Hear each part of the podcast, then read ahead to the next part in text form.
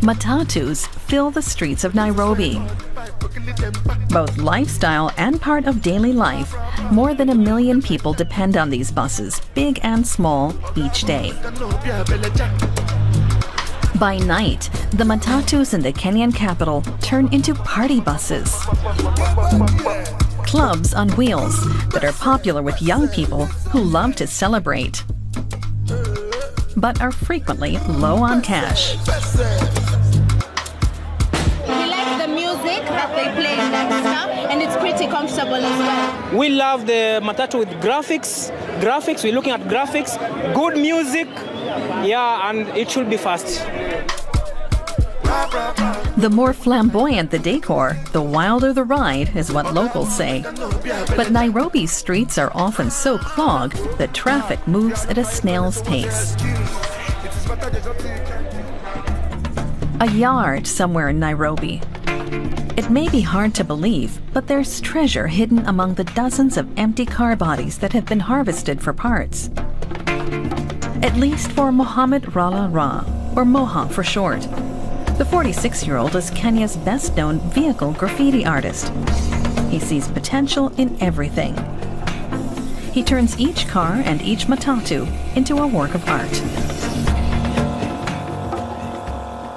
You know, in Kenya, it's like it's a culture that people, if the matatu is not well well designed, does not have good music, it does not get customers.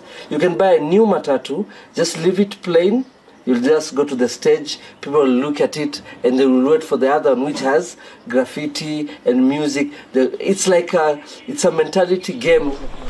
Moha is giving this bus a flashy new look. Its owner is paying him more than 1.5 million Kenyan shillings, or nearly 12,000 euros. Modifications to the disused bus include high speed Wi Fi, videos, speakers, LEDs. It's set to roll off the lot in just two weeks. Then the party, complete with special effects, can get started. There was a time I, I, I made a matatu with a VIP lounge. Those days, people didn't have tablets. Tablets were for rich guys. But we put in a matatu, so you, you pay a bit more to sit in the VIP lounge where you can use a tablet with Wi-Fi and free drinks as you're going to town.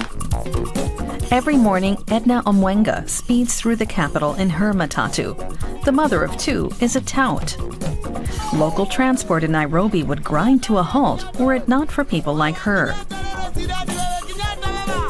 She coaxes passengers into the bus.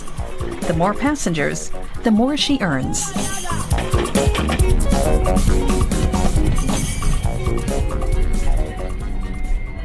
When I wake up very early in the morning, I know at the end of the day I ought to go with something.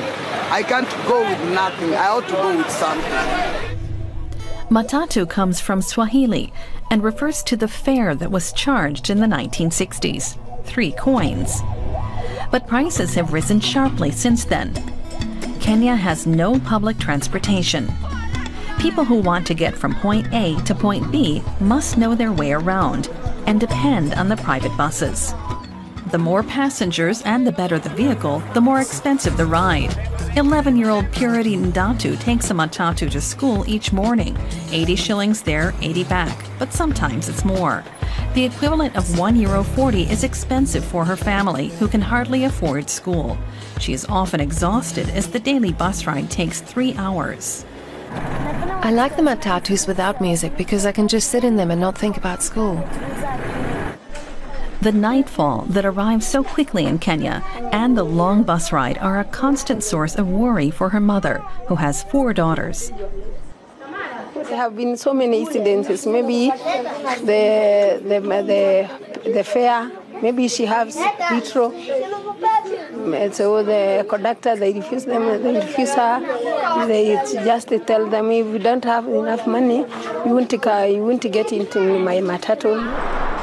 Getting turned away, vulgar behavior, and even sexual violence against females prevail in the matatus. Naomi Mwaura has experienced this herself. Thousands of people followed her hashtag MyDressMyChoice, a reaction to the increasing sexual violence against females in the crowded buses. Because of My Dress My Choice, there were three videos that came up online of women being brutally harassed and assaulted in public transport. People, I think, either normalized the harassment or didn't know the extent of the harassment that people are facing. But not much has changed since then. Even during the pandemic, the buses are full as there are no alternatives, making it easy for predators. So far since the Matatu has been in existence, there's no sexual harassment policy. And I think as women, if we take up more roles, we can change the industry.